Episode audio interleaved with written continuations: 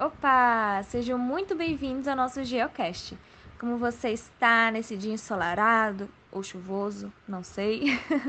Espero que esteja tudo bem. Então, hoje vocês, nossos ouvintes, nos enviaram perguntas para nossos especialistas responderem. Vamos nessa? Então, a primeira pergunta é de Robes Clelson e ele quer saber sobre os problemas causados com a poluição do ar e as mudanças climáticas e também soluções para resolver isso, né? Nossas queridas especialistas no assunto, Débora Costa e Thaís Gonçalves, vão conversar um pouco com vocês sobre isso, iniciando com Débora. Falar um pouco sobre a poluição do ar e as mudanças climáticas. A atmosfera e os oceanos estão sobrecarregados de carbono. O gás carbônico atmosférico absorve e remite radiação infravermelha, o que faz com que o ar, os solos e as águas superficiais dos oceanos fiquem mais quentes. Em princípio, isso é bom porque é natural. O planeta estaria congelado se isso não acontecesse. Mas há muito carbono no ar. A queima de combustíveis fósseis, o desmatamento para a agricultura e as atividades industriais aumentaram as concentrações atmosféricas de gás carbônico de 280 partes por milhão, que seria o ppm, há 200 anos, para cerca de 400 ppm. Isso é um aumento sem precedentes, tanto em escala quanto em velocidade. O resultado são perturbações climáticas. O excesso de carbono é apenas uma forma de poluição do ar causada pela queima de carvão, petróleo, gás e lenha. A Organização Mundial da Saúde, a OMS, estimou recentemente que em cada nove mortes em 2012 está relacionada com doenças causadas por agentes cancerígenos e outros venenos presentes no ar. E agora eu convido minha amiga Thais para falar com os nossos ouvintes sobre as soluções para essa problemática. Oi, gente! Então, como a Débora falou, o excesso de carbono nos rios tem causado muitos problemas na humanidade, mas que felizmente existem medidas que podem ser adotadas a fim de reverter essa situação, como substituir os combustíveis fósseis por energia renovável, o reflorestamento, reduzir as emissões originadas pela agricultura, alterar processos industriais. A boa notícia é que a energia limpa é abundante, ela só precisa ser estimulada. Muitos afirmam que um futuro com 100% de energia renovável é possível com a tecnologia já existente. Mas a má notícia é que, embora a infraestrutura de energia renovável, como painéis solares, turbinas eólicas e sistemas de armazenamento e distribuição de energia, esteja se tornando cada vez mais comum, barata e mais eficiente, especialistas ainda dizem que essas tecnologias não estão sendo utilizadas no ritmo necessário para evitar uma ruptura climática catastrófica. Dificuldades políticas e financeiras ainda precisam ser superadas. Muito obrigada, meninas. Olha só que interessante, né, gente? Vamos cuidar, né, do ar que nós respiramos. Bora lá. Próxima pergunta é de Clementina e ela quer saber do tema que mais ocorre, né, infelizmente no Brasil, que é o desmatamento. Bom, esse tema é da minha área, juntamente com a Rafaela Guione, e nós vamos conversar com vocês agora sobre isso, as causas, consequências e principalmente formas de evitar. É com você, Rafinha. Oi, gente, tudo bem? Isso mesmo, Ellen. Infelizmente, o desmatamento é, atualmente, um dos maiores desafios da humanidade, crescente em muitas regiões do planeta. A retirada da cobertura vegetal tem preocupado o mundo todo. Também é chamado de desflorestamento e consiste na retirada da cobertura vegetal, parcial ou total de determinado lugar. Enquanto alguns enxergam essa prática como uma ação necessária ao suprimento das necessidades do ser humano, outros apontam o desmatamento como um dos maiores problemas ambientais da atualidade. É, as causas do desmatamento. A questão do desmatamento tomou grandes proporções a partir da Revolução Industrial. A introdução de novas tecnologias e o consumo é, fizeram com que diversas florestas temperadas e tropicais fossem devastadas, a fim de atender a essa nova demanda. Os países industrializados apresentaram, durante esse período, maiores taxas de desmatamento. Com o passar dos anos, essas taxas começaram a cair nesses países e aumentaram nos países em desenvolvimento e subdesenvolvidos. É, o desmatamento ele pode ser atribuído a diversas atividades, sendo essas, em sua maioria, antrópicas. A retirada da cobertura vegetal está relacionada, por exemplo, com a expansão do agronegócio, com o extrativismo animal, vegetal ou mineral, com a necessidade de explorar matéria-prima para a atividade de todos os setores da economia, com a urbanização referente ao aumento das cidades e também com atividades ilegais que envolvem queimadas propositais e até mesmo exploração de áreas de conservação para fins pessoais. Com a especulação fundiária sendo a expansão do agronegócio uma das principais causas do aumento do desmatamento no mundo todo.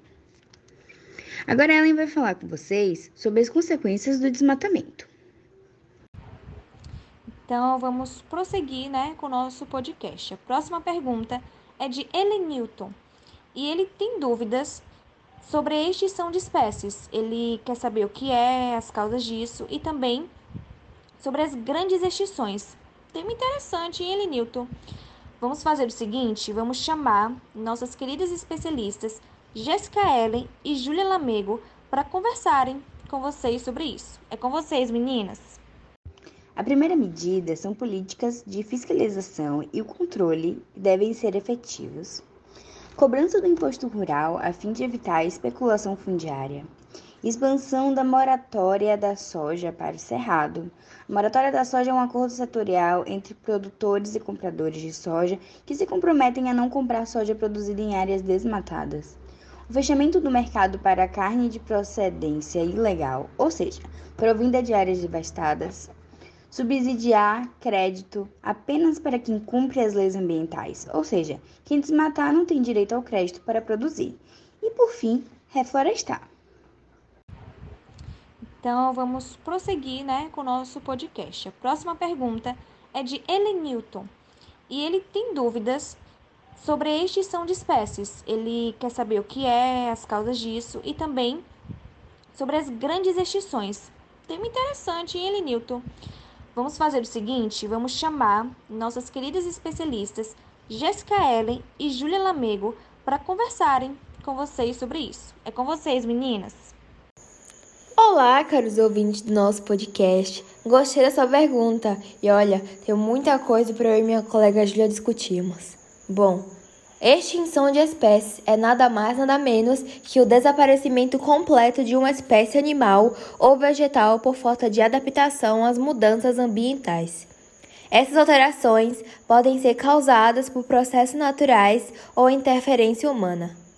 Estima-se que o número total de espécies no planeta varie de 5 milhões a 30 milhões.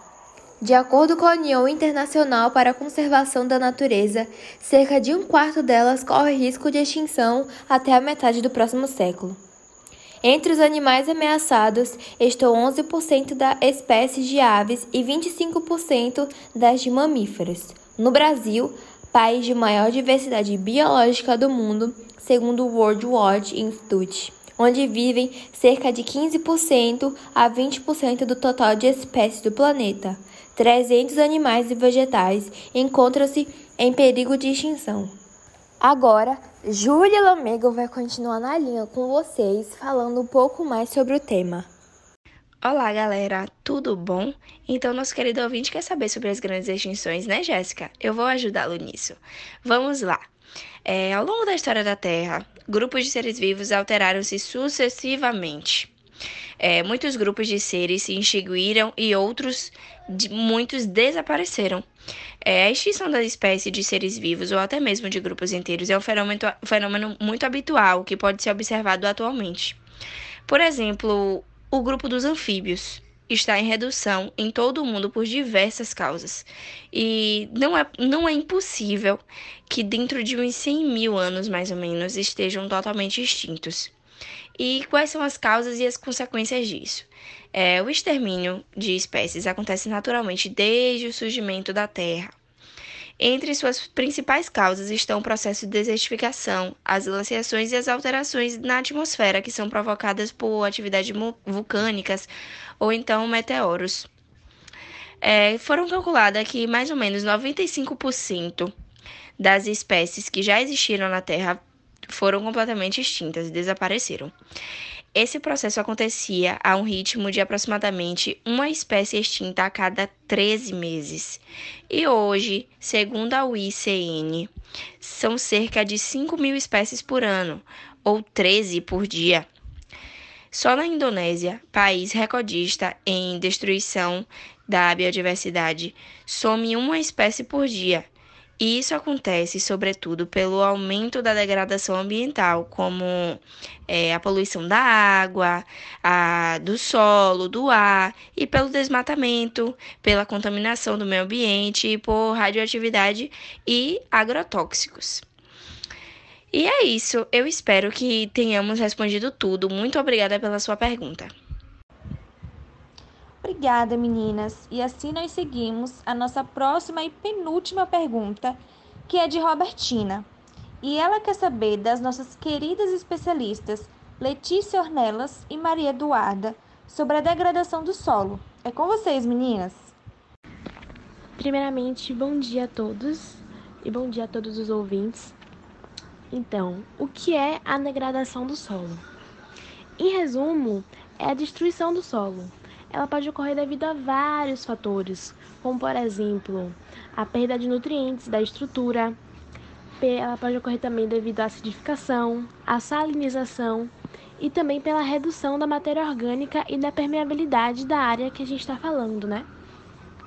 Então, gente, as causas, elas são muito diversas, porque podem ser provocadas tanto por fatores químicos, físicos quanto biológicos.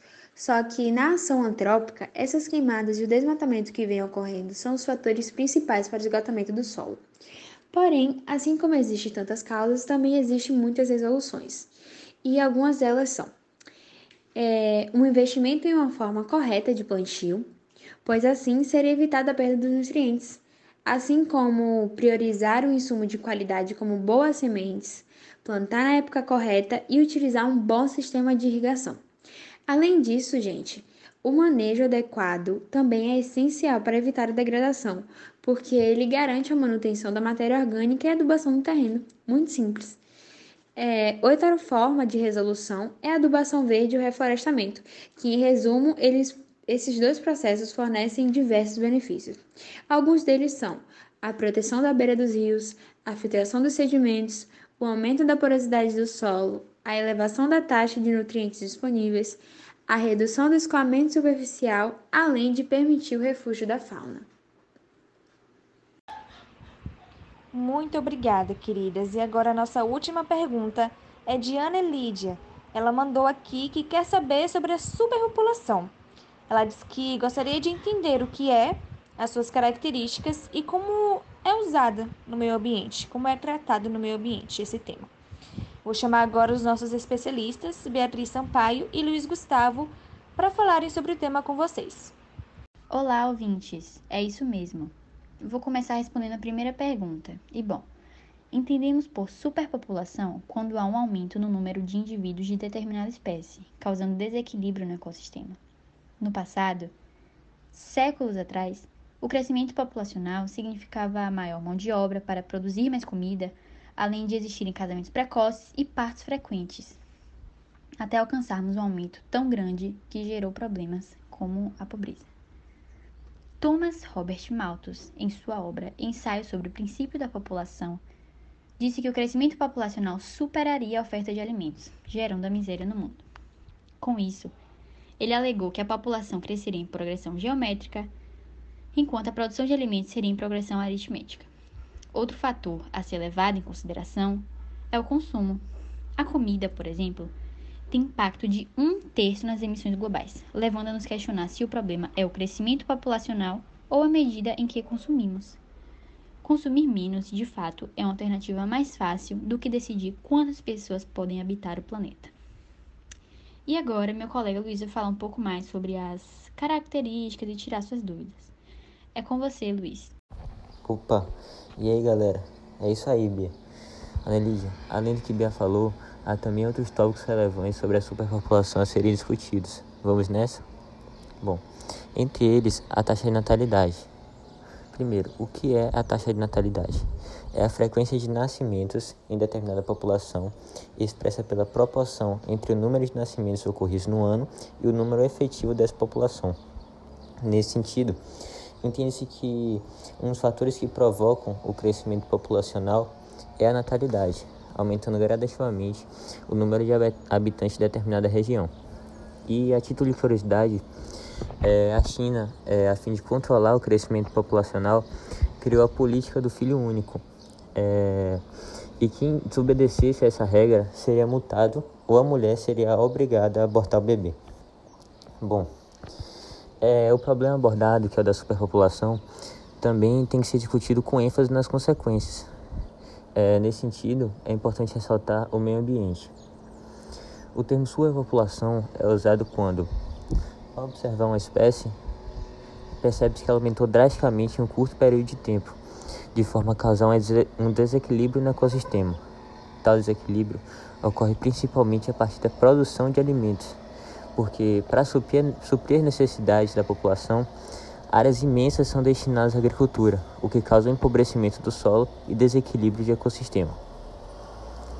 Bom, além do problema ambiental, é, a falta de recursos é, um, é uma das consequências diretas provenientes da superpopulação.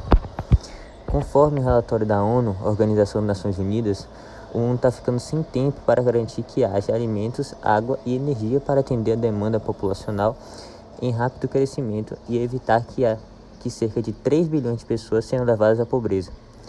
Nessa perspectiva, enquanto a população mundial parece estar preparada para crescer dos 8 bilhões para 9 bilhões em 2040, a demanda por recursos crescerá exponencialmente e, caso ela não seja cumprida, a pobreza prevalecerá para aproximadamente 3 bilhões de pessoas. Então é isso. E chegamos ao fim do nosso Geocast. Muito obrigada a todos os especialistas presentes e a vocês, nossos queridos e amados ouvintes que ficaram até o final. Por hoje é só e até a próxima!